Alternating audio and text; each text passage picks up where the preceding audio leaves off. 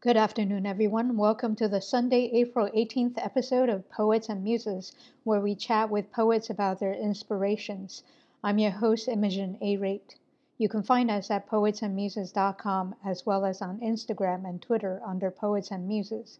You can also subscribe to our newsletter either at poetsandmuses.com or at the upper right-hand side of the Poets and Muses SoundCloud page. Now, in addition to the Poets and Muses website and SoundCloud page, you can listen to the Poets and Muses podcast on your preferred podcast platforms. Since December of 2018, we have brought to you over 110 poets from 10 countries on 5 continents, and we hope to continue to do that with your support. And you can do that by going to poetsandmuses.com/donate and donate either via PayPal or your preferred credit cards. With us today is Michelle Whitestone, with whom we will be discussing her poem Nihizaad Bihoghan and my poem Janice. Before we do that, however, I'm going to go over some virtual poetry events taking place during the week of April 19th. On Monday, April 19th, from 8:15 p.m. Amsterdam time, Labyrinth will be hosting their weekly open mic. You can find out more information at labyrinthamsterdam.nl/#events. Again, that's labyrinthamsterdam.nl/#events. From 8 p.m. Central Daylight Time, Frizzy Productions will be hosting his Poets Playground We Play Clean open mic via Instagram Live at poets_playground_. Again, that's at poets_playground_. On Tuesday, April 20th, from 3 to 5 p.m. Eastern Daylight Time, Urban Word NYC will be hosting their weekly First Draft open mic for those between the ages of 13 and 23. It's a virtual writing workshop and open mic series facilitated by Roya Marsh.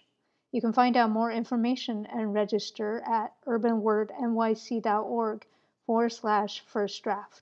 From 3:30 to 4:30 p.m. Pacific Daylight Time, Museum of the African Diaspora will be hosting their second family art workshop, Monochromatic Collage and Blackout Poetry.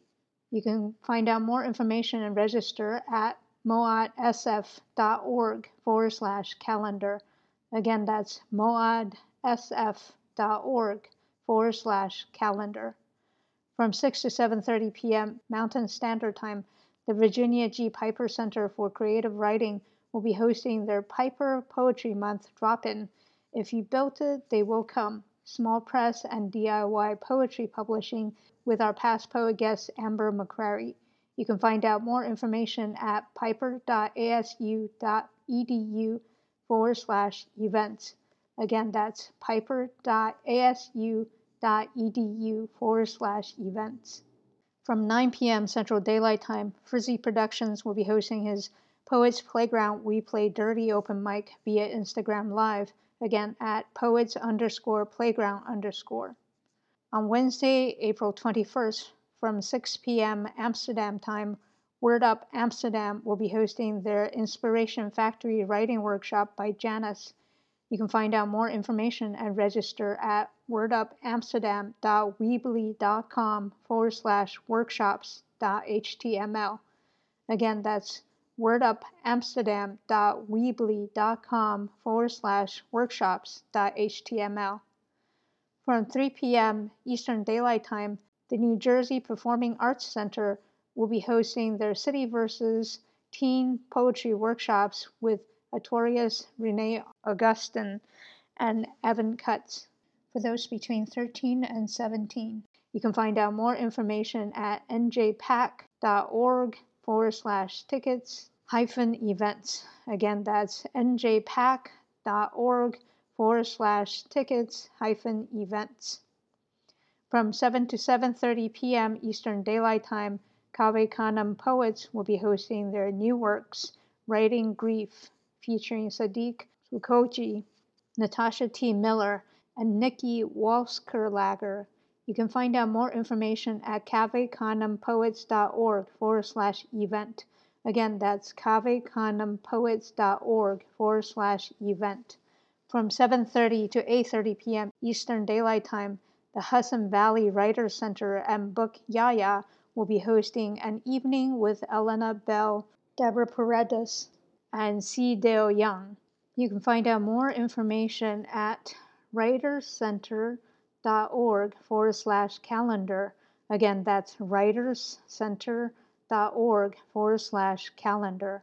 From 5 to 6:30 p.m. Pacific Daylight Time, the Asian American Justice and Innovation Lab will be hosting the 8th of its A Session, A Poetic Envisioning of Our Collective Future with Caro Ska. You can find out more information at facebook.com/aajil.org. Again, that's facebook.com/aajil.org. From 6:30 to 8 p.m. Mountain Standard Time, the University of Arizona Press will be hosting the Diné Reader, an anthology of Navajo literature. You can find out more information at uapress.arizona.edu/event. Again, that's uapress.arizona.edu/event. From 7:30 to 9:30 p.m. Pacific Daylight Time, Poets Corner will be hosting their monthly reading featuring Dewahong Pike, Jillian Christmas, and Sherry D. Wilson. You can find out more information at poetscorner.ca. Again, that's poetscorner.ca. From 8 p.m. Pacific Daylight Time, Beyond Baroque Literary Arts will be hosting their weekly poetry workshop with Beth Ruscio.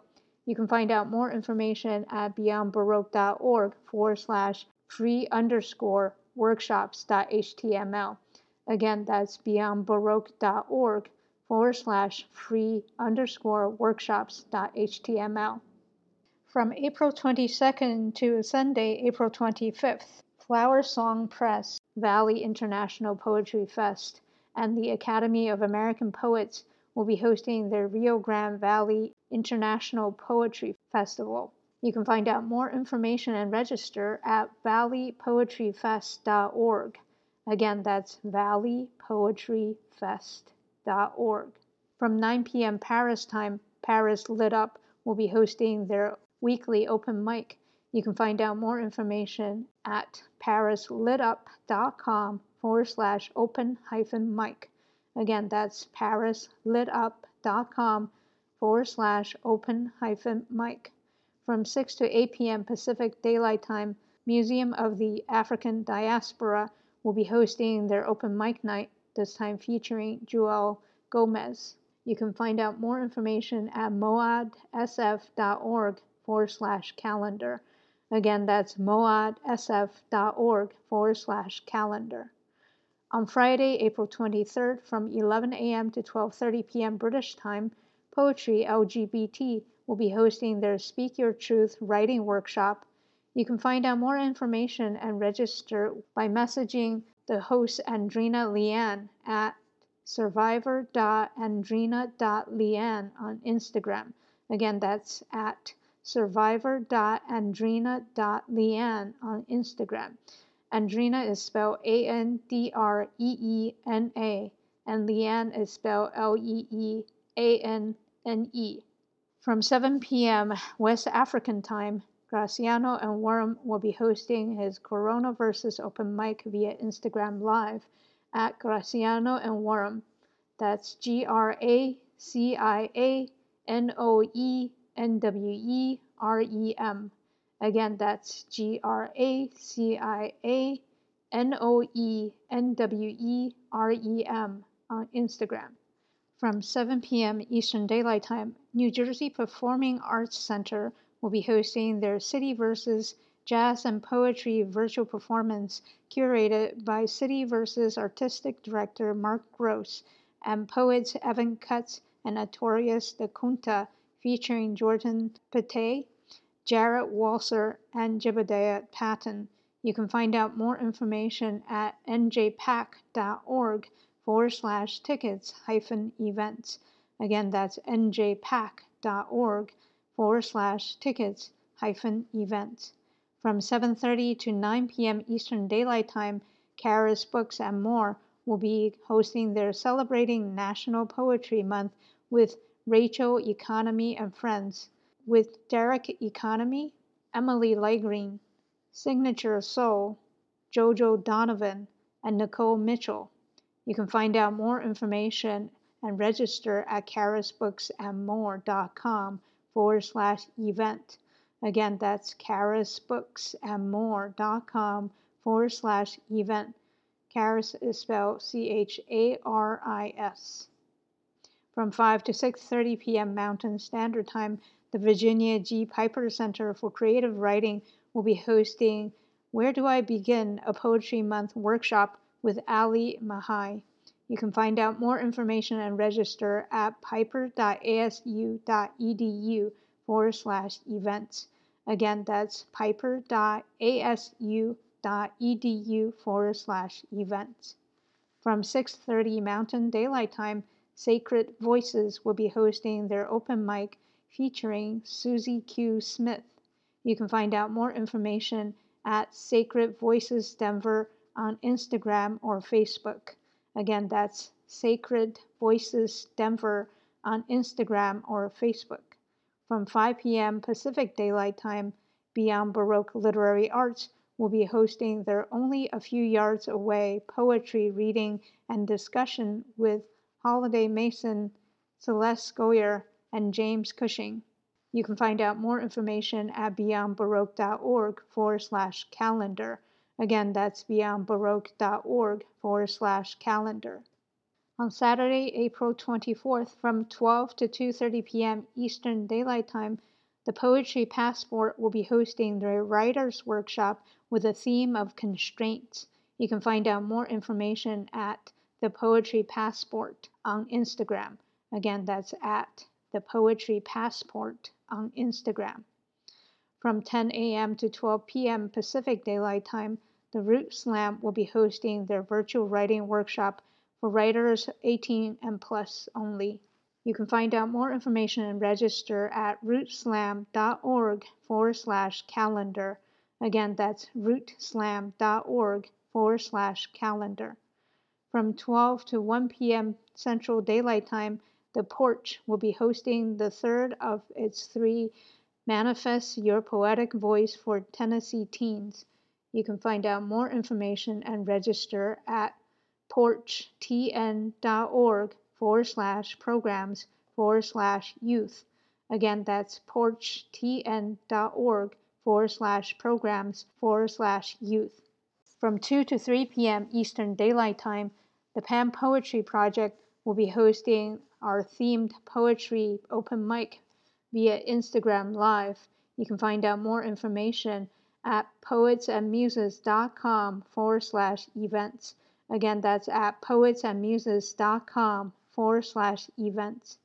From 7 to 8:30 p.m. Mountain Standard Time, Palabras Bilingual Bookstore will be hosting their Letters from El Valle and Beyond, Letras de Valle y Más Allá, featuring Randy Heflin, Margarita Cruz, and our past poet guest Oscar Mancinas.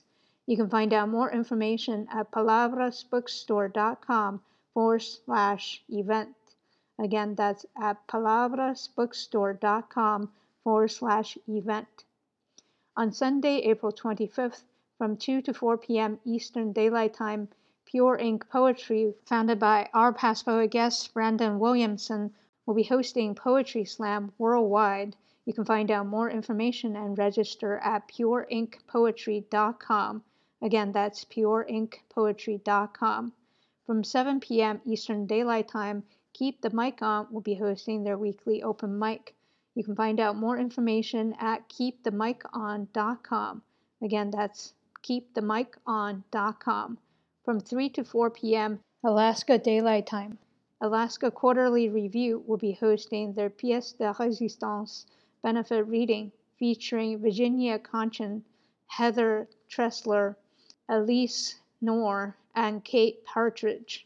You can find out more information at aqreview.org/events.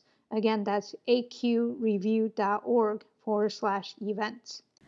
And now let us welcome our poet guest of the week, Michelle Whitestone. Hi, Michelle. Thank you very much for coming on to Poets and Muses. Hi, Imogen. This is a pleasure. I'm glad to be here. Me too. So you brought with you your poem, Nihizaad Bihoghan. Before we get into that, I would love for you to tell us a little bit about yourself. Okay. Michelle Whitestone Yanishia. I am Diné, or Navajo, more commonly known. Kote Onion Lake, Saskatchewan,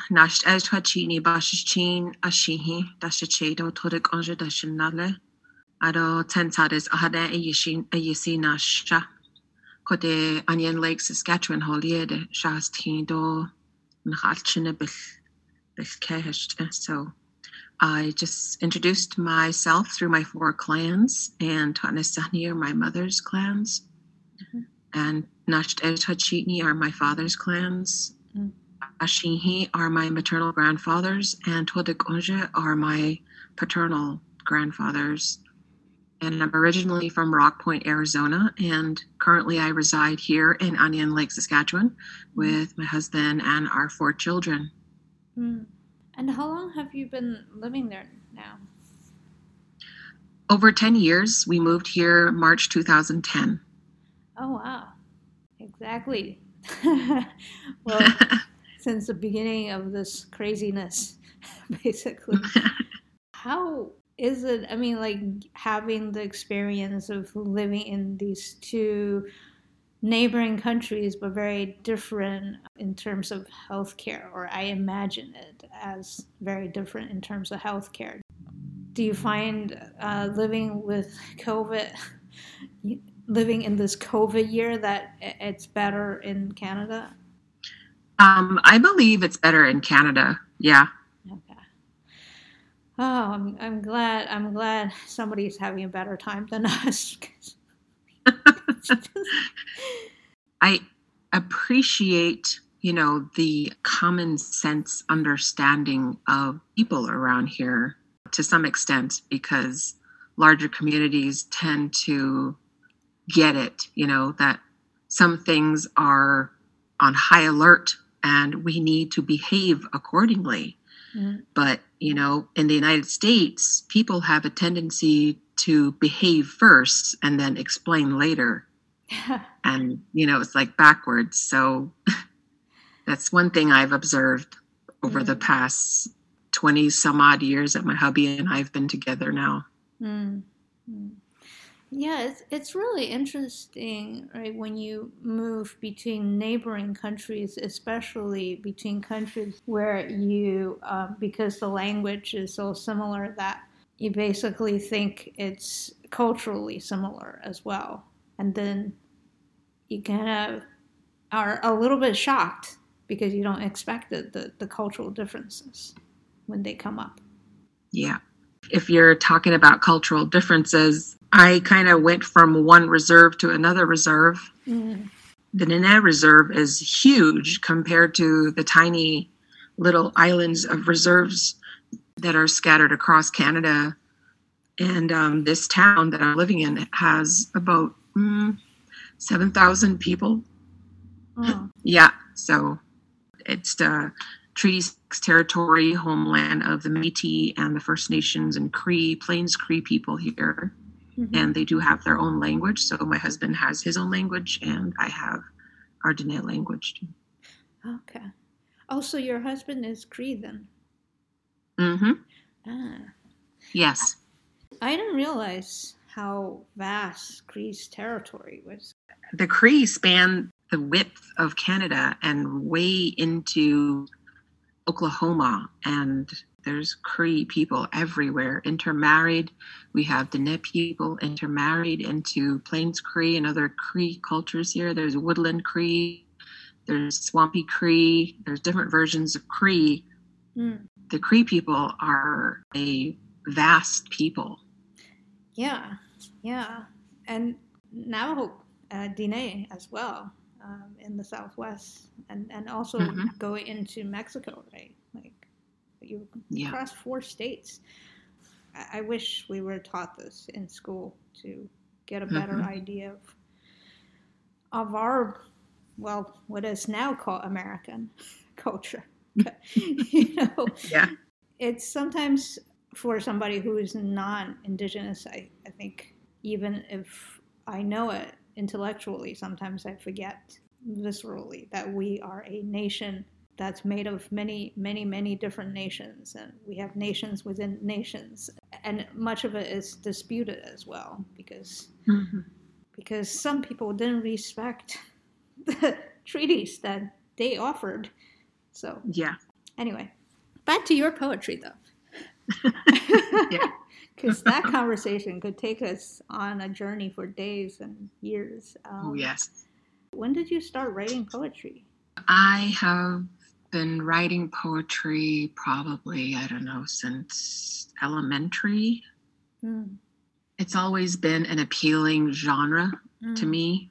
It has always been a way for me to express my inner sincerity and my willingness to connect to others. As writing stages go, you know, the poems that I wrote when I was younger are very descriptive. I noticed that it sort of correlated to the art that I preferred to do. And I love painting or drawing kind of specific details of things that are kind of like a juncture of sorts. Like I could paint something because it combines certain feelings, maybe a certain stage in my life and the meaning that it has at that point. So very descriptive. And I look back to my poems and they are very descriptive and also kind of has that Salvador Dali characteristic to the way that I think, kind of like the space-time dimension and the visual and descriptive representation are juxtaposed in a way that it transcends time and space. Maybe because our language is like that. Yeah, I do feel like depending on the culture from which the poets I interview come from, different dimensionalities will come in to, or that would inform their poetry. Because I know you write in both languages. First of all, is Diné Bizaad your first language, or was that something that you learned later? It was my first language, yes. Okay. Have you always written in both languages, or do you primarily write in one particular language? I began school at age 6, which is a little later than most kids, because, you know, my uncle told my mom, they're going to ruin her. Oh, no. He was right. He was very right. But I went to school as a full speaker of our Diné language, and it was until I stepped into the classroom that we were introduced to literacy, and I stepped into a bilingual pedagogy, which taught math in both languages, science in both languages, and, you know, most of the subject areas in both languages. And that was the curriculum, and the pedagogy foundations were laid upon bilingualism. So yeah, Diné Bizaad is my first language, and I grew up with that.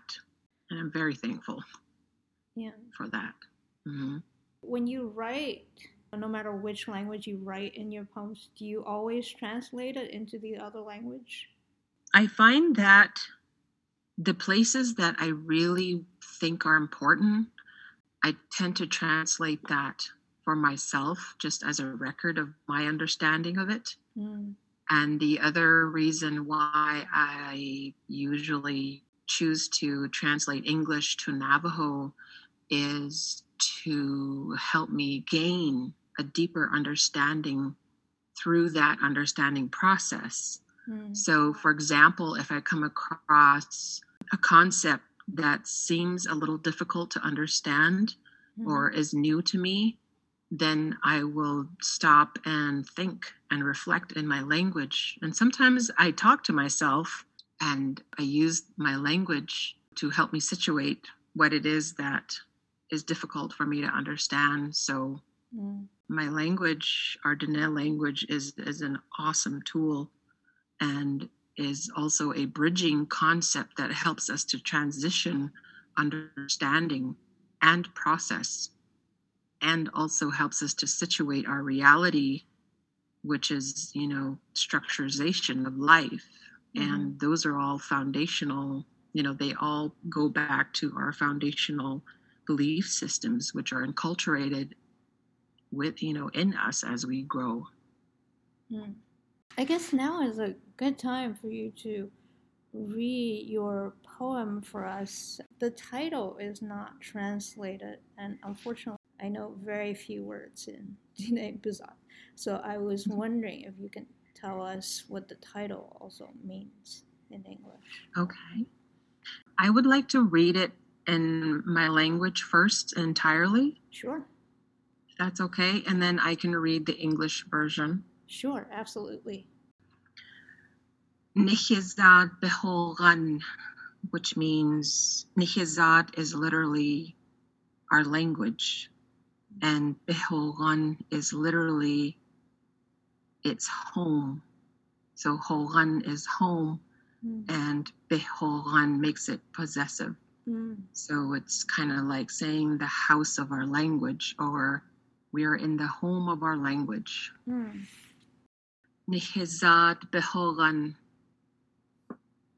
Ashine Shemasane Shechei Shanala Astan Shanala Hastin Shahastui Shazani Nihizaze Nihichone Kodo Neta Nahokonspiado Si Hasen Bishneta Shedene Beda Nedeshta Ta Kodo Ta Kode Haate Nitsaha Case Bishnashadelia D.A. Kut'e Ishja Dod Ado Bini Yehego Hoselida Shadla Ahe Nahata Bish Hashdelia D.A. Kut'e Ishja Dod Oboholniko Shilnida E Ahde Ina Yat Ehi Hahilago Yegone Shini D.A. Kut'e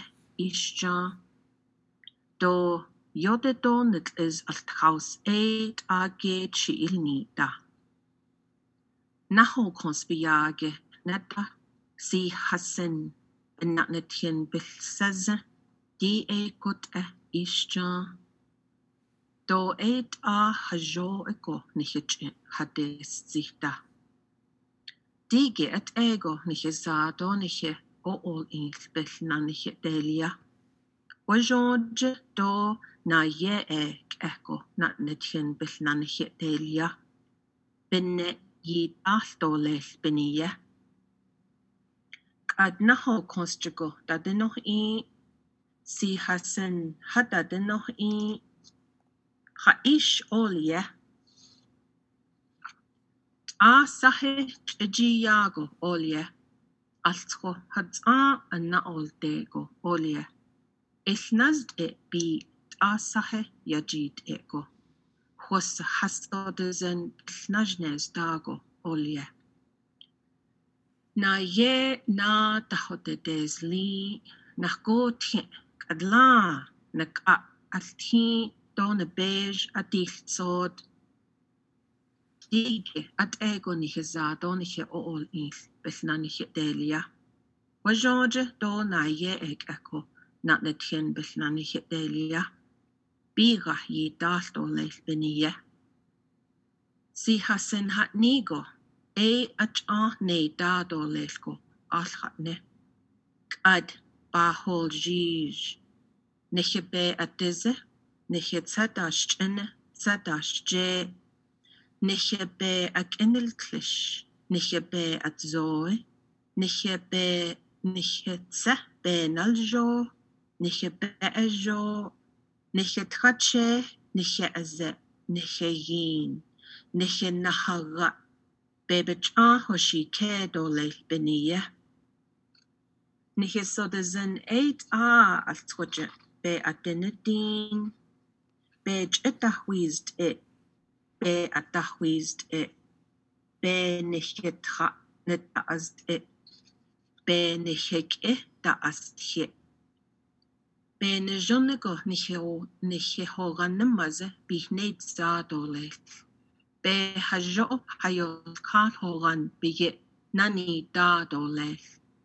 Nihizaad al-Tuja be ahuyet eishi menina dod ag ad bahayos nahda dolech. Digi at ego nihizda donihi ool ilbithna nihi delia. Wajoje dona ye eg echo nat natin bithna nihi delia. Bej ah ne da dolech beniye. Dasa doht ah she. Ade ahe nehogish. Nichtsa baad do nichtsa bekan. Be nahoselt inko. Tojold abelage hoshogish. And now I will read the English version. Nihizaad Bihoghan, the home of our language's home. Dearest grandmother, grandfather, paternal grandmother, paternal grandfather, gentlemen, ladies, our ancestors, our forefathers, I sit from here beneath the Big Dipper. I sit with resiliency. I shall greet my kin from here forthwith. I am landed from the east with thinking. It is like that. I have purpose. I am landed from the south with planning. It is like that. I have a journey. I am landed with endearing life ways from the west. It is like that. I am embedded with gems and stones. I am landed from the north with resiliency. It is like that. I won't speak softly. This is how we were landed here with our language and our ways of life. We are landed with our blessing way and protection way teachings, so we may walk behind it, protected by it. Now look to the north. Look for resiliency. What is resilience? It is founded in loneliness. It is founded in grief. It is founded in isolation. It is founded in prayer roots. The monsters are upon us again. Come alive now. Hold your quiver, bows, and arrowhead to yourself. This is how we are landed here with our language and our ways of life. We are landed with our blessing way and protection way, so we may walk beside it, protected with it. When we say resilience, it means we have become protectors. Now is the time. Our spindle, our grinding stone slabs, our wettle and our combs, our mini sagebrush and our natural sagebrush, our sweat, our medicines, our songs, our ceremonies, these we protect, our ways of being. Our prayers are omniscient, provides a way through, perseverance, journeys, things, provides opportunities, connects us, our relationality, blankets us, our warmth. In a beautiful way, we shall come back into our hogans. In a good way, we shall come back into our house of dawn. Our language makes all things possible. This is why we won't abandon it. This is how we are landed here with our language and our ways of life. We are landed with our blessing way and protection way, so we may walk in front of it, protecting it. Maybe you heard it. Here comes the moisture, female rain and male rain thundering from within. The mist is cutting a ferocious path. Thank you. Mm-hmm. I was wondering when I was reading this, because it felt like very much like an invocation, like something that feels like you would read at the beginning of a ceremony. And I wonder if that's something you had in mind when you wrote it. I think that is the purpose. I was missing my language. Mm. And ceremony is intertwined with our language, and language is intertwined with ceremony. Mm. They are interdependent, as all things are in our way of life. And I was missing home terribly. And amidst this pandemic, I too was trying to find a safe home within myself. Mm. I was trying to find that sense of strength, because I'm a mother. Mm. I need to be strong for my children, our children. Mm. I need to be strong for my husband.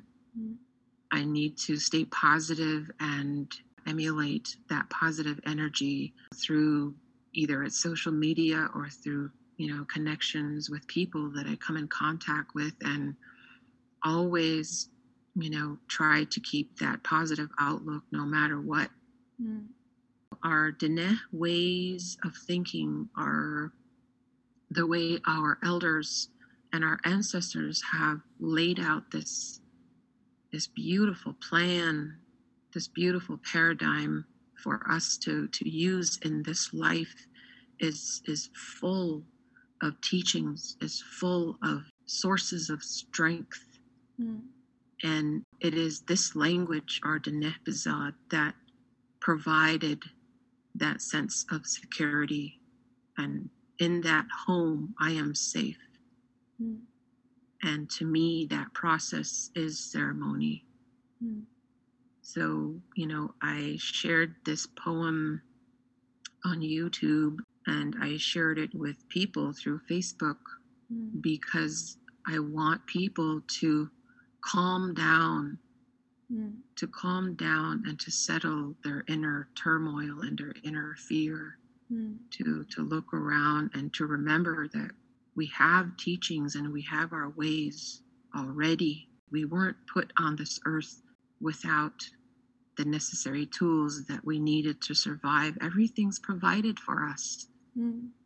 The earth provides the medicines, and we have the four elements. We have more than enough to survive, and yet we are overcome by fear. And I was overcome by fear too at some point, because I let the media sort of overwhelm me, and the paranoia, that energy is, it flows, whether it flows through the language of social media or whether it flows through body language, through the media even, or, the energy that is carried back into our home by our children or my husband or the occasional visitor who comes here, or stories that come into my life, either by social media, through my husband, through the news.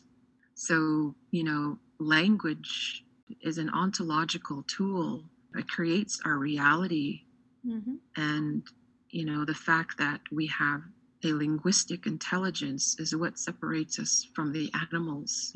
We are animals too. Mm. And the intelligence that we have is the fact that we are literate, that we can speak, read, write, and listen with language and through language. And, it provides our paradigm as well as our process.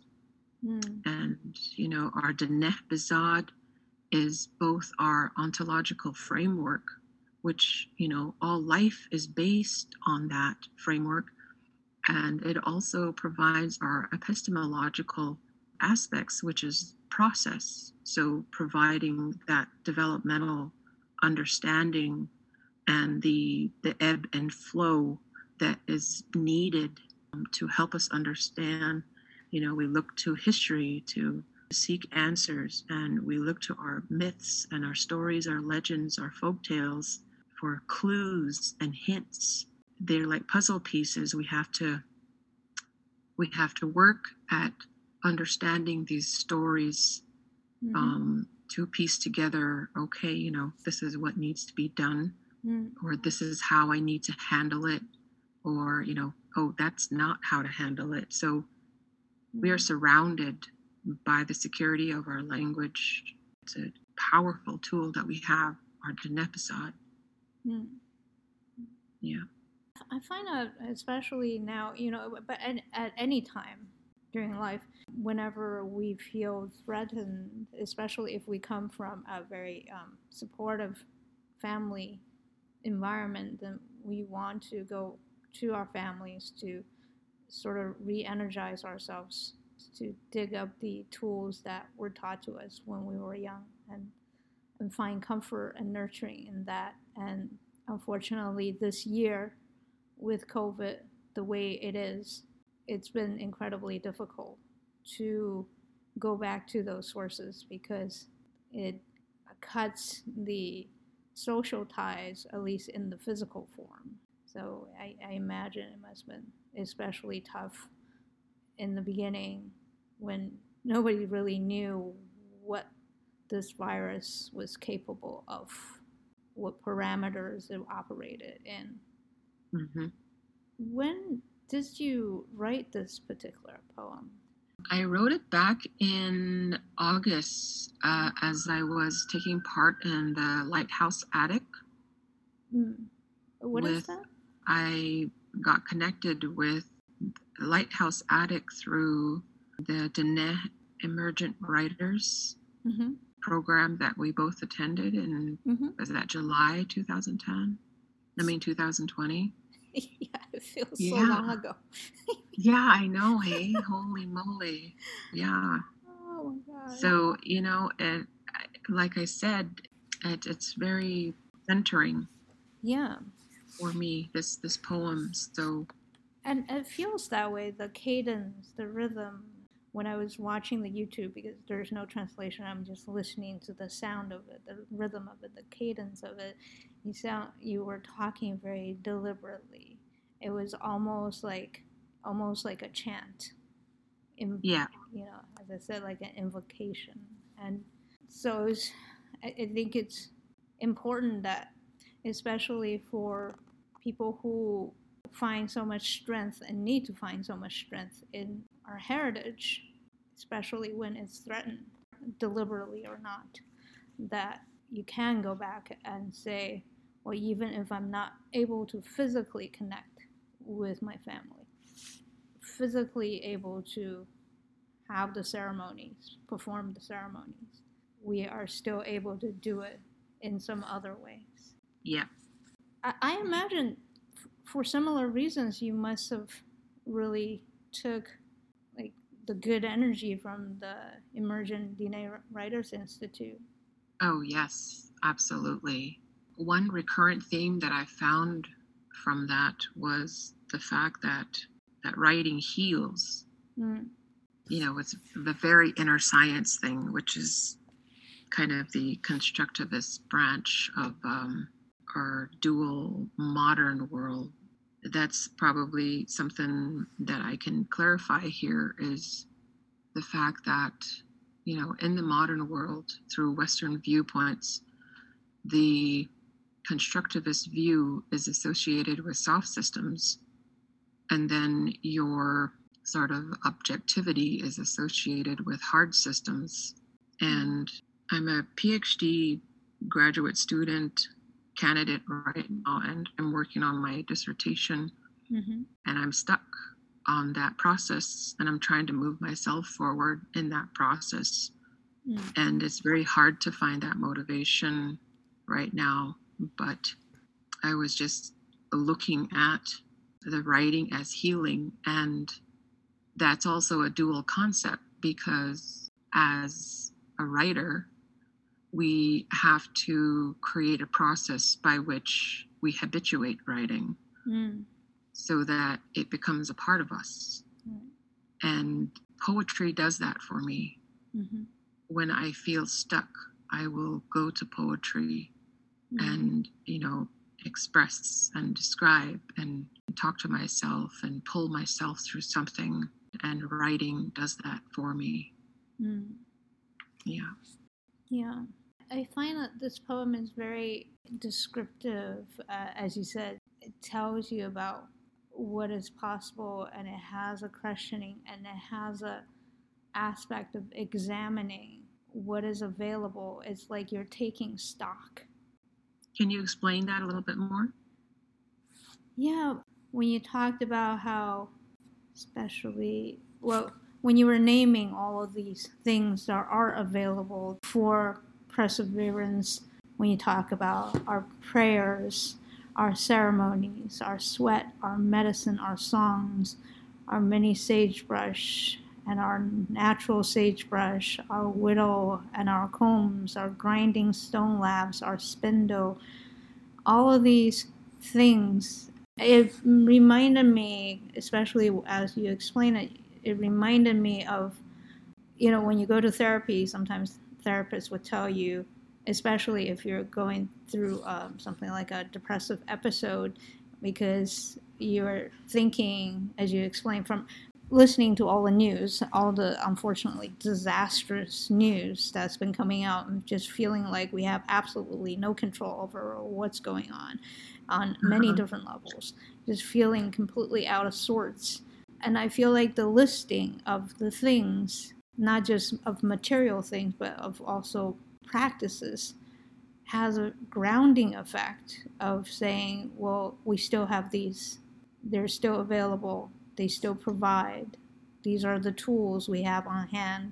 It's almost like you open a toolbox with your poem and looked at all the available ways and instruments that are available for us to regain some kind of feeling of control over at least our own lives. Mm-hmm. Yeah. And when you have control over your life, you have sense of place and sense of space, and therefore you have purpose. Yeah. You know, when you're lost, then your sense of purpose sort of diminishes, and, you know, that leads to negative auras, and that can go a number of places. So yeah, the tools, you know, English is such an injustice to Navajo thought, ne thought. I think, as is the case with, you know, all languages, English does very little, because, you know, we have to step back and remember that English is a noun language, and most indigenous languages are verb-based. So, you know, very process-oriented, very dynamic-oriented. So it makes one very adaptive and adoptive. We're nomadic. We can adjust and we can thrive in whatever element and of environment we're put in. And these tools that I was naming are associated with stories. Some people might also associated with gender identity. So there's a story in our Diné culture that, you know, men and women have their protection objects, things that kind of like their weapons, if you will. And the woman's weapons are associated with cooking tools, and not so much in the separated gender roles, because a man can also access those tools in Diné culture, and also help, you know, cook and grind corn.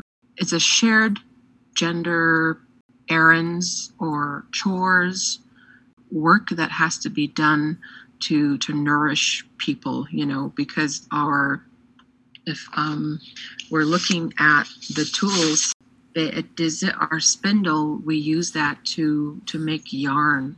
And, you know, we have to use the spindle to create our looms upon which we, you know. So each of these tools are just like, they're like loaded words. There's a whole I'm opening a whole cave system of knowledge with each of these tools. Our grinding stone, you know, there's songs that go with it, there's stories that go with it, the role of corn in our culture. And then our wettle and our combs, of course, are used in creating looms. And then the mini sagebrush, tsepe analjo, is used to, you know, brush off the corn off of the grinding slabs. And then it's also used as a sift to when you're preparing corn foods. And then, you know, the natural sagebrush is, you know, the bigger sagebrush is used as an actual brush. And like for the girls' puberty hood ceremony, the sagebrush is used. It plays an authentic role, which is very grounding. You know, if you use a modern brush, it just won't cut it. And then, of course, our ceremonies, our sweat, medicine, songs, all of that. And the fact that through the repetition process, I put, this is the way that we are landed here, right? Where I moved from how we are protected by our culture to how we are walking beside it to now we need to walk in front of it or to be in front of it because, you know, it's calling on us. To protect it now. It's like our grandparents telling us, you know, all these years we've been, you know, teaching you all this knowledge and we've given you enough tools and we've told you how to be and how to behave and how to take care of your children and how to be and, you know, step into that grandmother, grandfather role, how to be a parent and how to handle the social development of our youth, you know, from baby to adolescenthood. We've given you all this stuff. We're like at that point where we are told, what are you going to do with that? What are you going to do with all these tools that you have? And it's like our ancestors are reminding us that we have all of this. How come we're not using it, you know? It's almost like the poem is like one of those paintings that contains code in each of its, you know, little depictions. You know, as you said, each thing to somebody who's not as familiar with the culture, they are just a thing, they're just a noun. But to people who do understand the culture and grew up in the culture, it opens up almost like a portal back to childhood or back to ceremony, back to practices, back to, you know, the things that made being a part of the culture so wonderful, a portal to memory. It's like almost like a magical box that you can open up and find like little treasures hidden here and there. Yeah, absolutely. It's like augmented reality. Yeah, you're looking at dimensions. I think the analogy people use a lot is the onion, you know, peeling back the layers. The deeper you go, the more tears are going to fall. And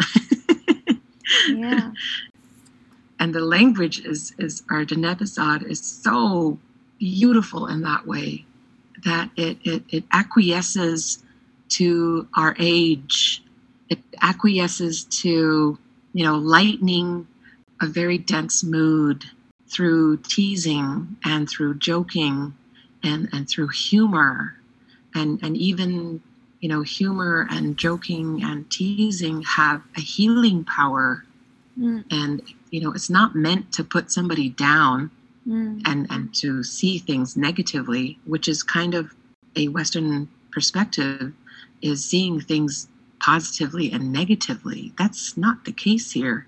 You know, when you look at it through an indigenous lens, what seems negative isn't negative at all. It just is. I think that's a good reminder for everybody because we are so quick to judge people by how they look, by how they talk, what they say, what they eat, how they eat, you know, and we forget that, you know, we're diverse.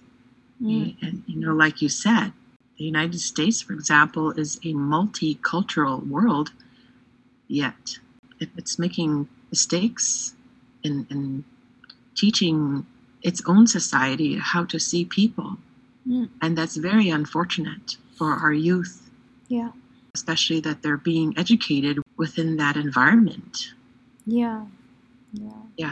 And I think it robs us of the tools that are available, especially in times like these that's fraught with so many crises. We feel unmoored, whether it's from our own culture or from another culture that we might just resonate with if we known about it, you know? And I think that is one of the natural resources of this country that we don't call upon, we don't utilize. Somehow we think of it as some a negative, or at least we treat it as if it's a negative, which is to me incredibly sad. I'm taking a course with Thomas Hubel, who is teaching about collective trauma and collective healing. He sees trauma as it's not a negative thing, but what trauma is our unintegrated past, he said. And trauma is also a process. Trauma is a noun in that it is an unintegrated process, and trauma is also a verb in that it is our natural response to something that is overwhelming that we can't handle.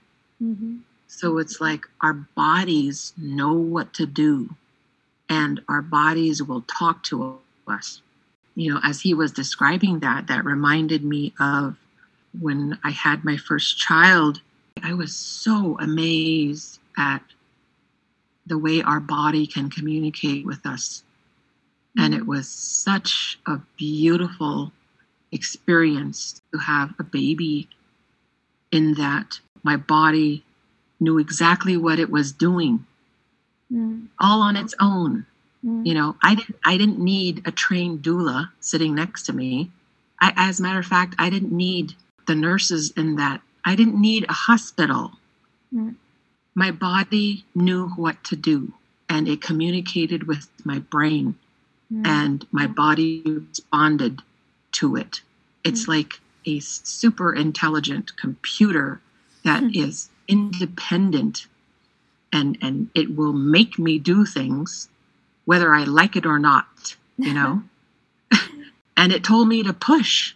Oh my God, that was such a beautiful surrender to just follow what my body wanted me to do. And as I pushed, you know, that sense of beauty was overwhelming, and I started crying. I started crying, and I gave birth while I was crying because of the overwhelming beauty that it was.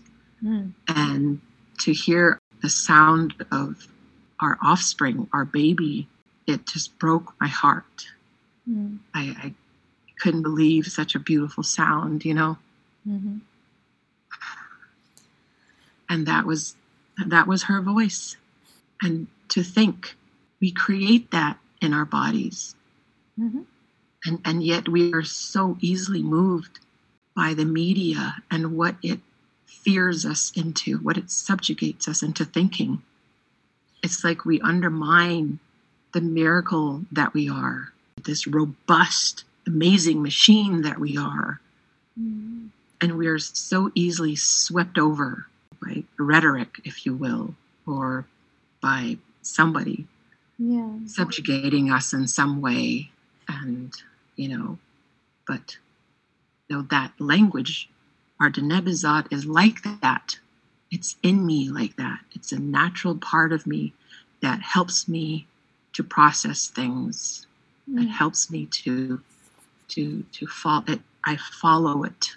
I follow what my language has taught me, how it has ground me, and it still teaches me, it's still teaching me. Mm. And as much as I want to say that I'm a fluent speaker, reader, writer, I still have so much to learn, and there's so much I've forgotten, like you mentioned, you know. Mm. Sometimes we just need to know. We need to be informed of certain things, otherwise we won't know. Yeah, and I think each one of us carry a certain, a little, our own corner of knowledge, right? Even if we share, let's say, everything the same, if we share everything the same, we still, because we are animals that have limited mental capacity, we can only know our own corner of the puzzle. And I mean, it also make us have to come together if we want to share the knowledge, if we want to enlarge our knowledge, we have to learn from others. Absolutely. And it forces us to be social animals in that way for our survival. And this year really demonstrated that, to, you know, come together in ways that are, even without the physical coming together, but still be able to mentally, psychically, sort of spiritually come together to really pool our resources, because in that way we can help each other survive this. Yes. So I chose my poem because I actually wrote my poem because your poem made me think of some traditions that I've partaken in my own culture. Mm-hmm. I'm going to read the poem. It's called Janus, and then we can talk about it. Janus. There may be a miscount of dimensions. I like to whisper awake old smiles folded into soft tissue, like stuffing inside thin skin, transformed from flour and water, the nourishment that morphs into calories steaming their heat to energize the corners of lips to rise up as revolutionaries against the downcast of separated families, found but kept apart by distance, physical, interdimensional. The perfect dumpling should look like overstuffed, ornate love seats with scallop fringes cataloged in fancy fantasy wedding albums, and taste overrun with juices that may escape ruby rims mid-laugh, warming up navy wintry nights, lit by the sparkling of man-made stars, to welcome the Lunar New Year as we count the possession of another animal amidst chosen kin. Oh. Thank you. I absolutely love it. Thank you. It just really makes you dance right on through. There's like a symphony happening in your words. Wow. Thank you. Yeah. I was like, wow, she's really taking me somewhere with this poem. Thank you. I really, really appreciate that.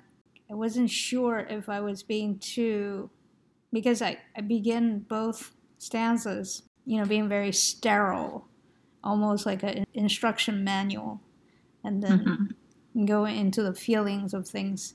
I wasn't sure how that would flow, so I appreciate that. Yeah, I see what you meant about the dimensions and kind of the interconnectedness. Like it just, there may be a miscount of dimensions. I'd like to whisper awake old smiles folded. It's like you're describing something, and then all of a sudden it just takes off. Your thinking is just taking off into just whatever your brain is firing at the moment. And you're just like, I think maybe because you mentioned dumplings. Mm. And I'm like, oh gosh, who does not love dumplings? and I'm thinking, you know, I love cooking and I love feeding people. Mm. It's one of my other specialties. I love to feed people. I think food brings us so much comfort. Mm. and just the cultural foods especially, you know, like we have a different appreciation for dumplings and how they're prepared. And it's a very people-y connection through food. Yeah. But yeah, you just kind of took me on the landscape of something that ran away with you into different dimensions. And I'm just like, wow. So, yeah. Thank you. Thank you. Oh my God, you're making me blush. It's your poem really just made me think of some of the traditions for celebrating Lunar New Year. And I find that a lot of different cultures have dumplings. You know, they mm-hmm. call them different things, but, you know, just stuffed dough, basically. Yeah. And the making of it, it's not just the eating of it, right? It's the making of it. If you make from scratch especially, you need a lot of hands on deck because it's hard work. I'm one of those people that I like food. I do not really like making food. And the difficulty of this year has been just forcing myself to make myself food all the time.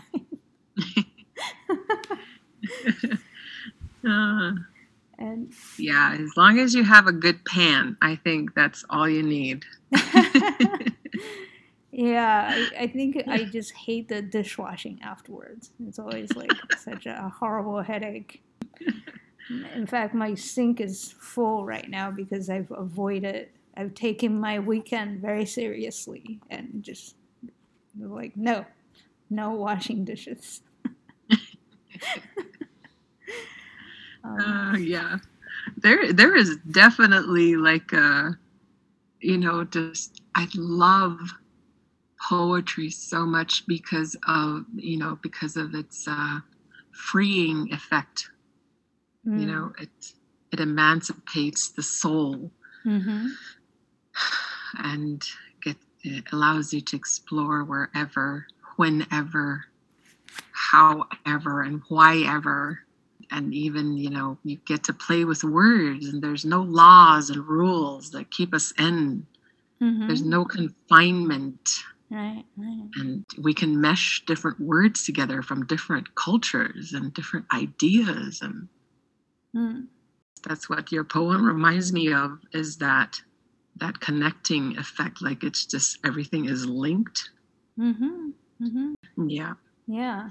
And I think you picked up on why I named it Janus, is because Janus is associated with January. I think it's the root word for January, and it's a two-headed god, Greek, I think, that looks both sides for people who don't know. And it's, you know, usually associated with end of year because it looks forward and looks backward. And in this poem, it has looking forward and looking backward as well. Because, you know, I talk about this festive sort of atmosphere of being together with family and friends, more chosen family than anything else. It also obliquely references a family friend who recently passed away and played a very important role in our lives. And one of the celebrations that he took part in is very related to this end of year idea, and also thinking about the people I've been lucky enough to meet this year, despite physical distancing, through various different electronic means. I'm finding new friends and new family, and it's mm-hmm. I have poetry to thank for that, building on traditions that we find comforting. I'm finding new friends who will resonate with these traditions, and myself resonating with their traditions as well. Absolutely. You know, even just listening to you talk about the title, first of all, I was born in January. Oh, cool. And yeah, January 14th is my birth date. Huh. And also, you know, the idea of the new year, or how we tie our cultural beliefs to nature, mm-hmm. that which happens without our say-so, you know. Mm-hmm. man has no business in changing the weather. Mm. But, lately things have been out of balance, so we are affecting that natural process. Yeah. So, and the fact that, Janus is a Greek entity kind of reminds me of the mythologies that are tied to Greek gods and goddesses, and mm-hmm. they had many gods for anything, inanimate or animate. And mm-hmm. I used to love reading Greek mythology when I was young, mm-hmm. which was quite a contrast, almost culture shock to my Diné brain. Mm-hmm. I really appreciated the parallelism of human behavior, mm-hmm. Mm-hmm. the idea of trickery and jealousy and other emotions that are, very dramatic, sort of. And it was such a time of turmoil, and in a lot of ways, through all the things that happened then historically, wars and fighting over land, or they were trying to explain the cosmos and the nature and, why things changed mm. and how things became or whatever. And I just found that whole thing very fascinating. And the fact that, for our Diné belief, our new year begins in October. Mm. We don't celebrate January, but due to popular belief, a lot of us, or all of us, wait for that ball to drop. So it's... And the two-faced aspect of Janus is very interesting too, Mm. I tie that forward, backward motion back to childhood and our child rearing. Mm. Like when we have our children and their cradle board, the cradle board or moss bag, what have you, they're mm-hmm. tied in there, and you sway them back and forth. Mm-hmm. You sing to them, and that movement is very therapeutic, mm-hmm. And very calming. And later in life, you begin to kind of internalize that motion as a moving forward mechanism. Mm-hmm. How are you going to move a car that's stuck in the sand or the mud, right? You got to move it back and forth, and then it becomes unstuck. Yeah. It's such an important motion. Yeah. I was wondering about your title. I was like, what is Janus? And I was trying to think, what is that and where is it coming from? I thought maybe it was somebody that you knew in your childhood, or significant person in your life. Mm. Yeah, I generally name poems after I write them, and I just felt like this was a good name for it. And I think, the rocking motion, as you mentioned, and also how we transform, it's always with sort of one foot forward, one foot back, kind of. Until we are comfortable in the new environment, we don't really take the back foot out of the past. Again, it goes back to both of our poems finding comfort in tradition while trying to move forward with the difficulties and the new environment that we're facing. Absolutely.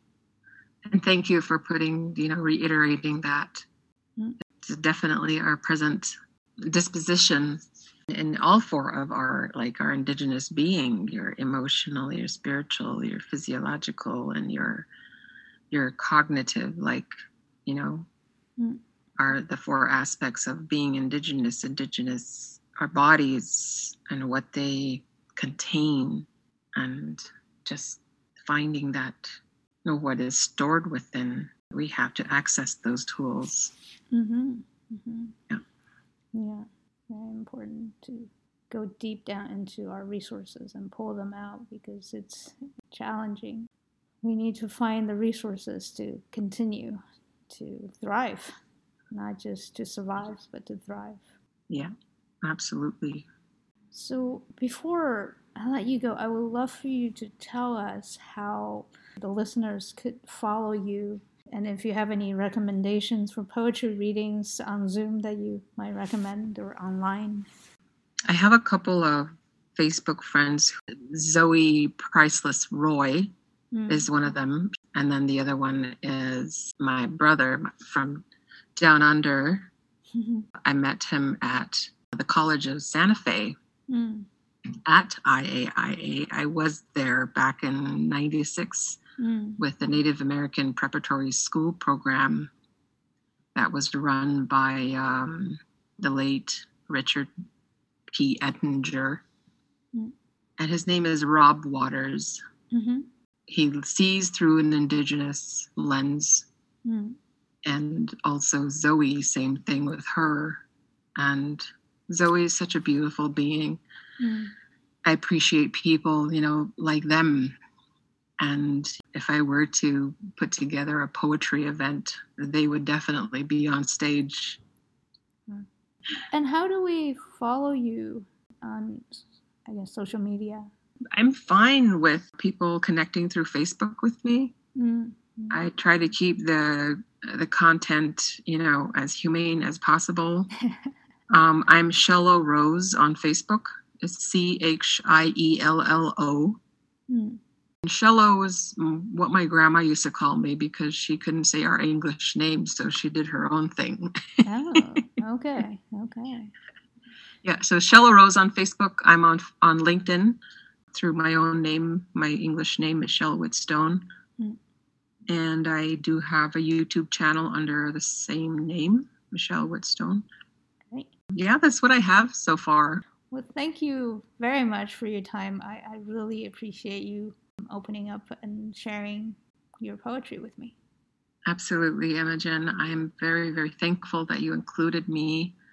And I really appreciate sharing in this time and giving me the opportunity again to reiterate how important our language is, our Diné Bizaad, and how so closely and truly we must embrace it so that we can use the tools within to survive. Yeah. Thank you. Yeah. Thank you. Janus is actually a Roman deity. As always, you can find us at poetsandmuses.com as well as on Instagram and Twitter under Poets and Muses. You can also sign up for our newsletter either at poetsandmuses.com or at the upper right-hand side of the Poets and Muses SoundCloud page. Now, in addition to the Poets and Muses website and SoundCloud page, you can also listen to the Poets and Muses podcast on your preferred podcast platforms. I'm your host, Imogen A. Rate. Thank you very much for listening. I hope you have a safe and healthy week, and I look forward to bringing you another episode next Sunday.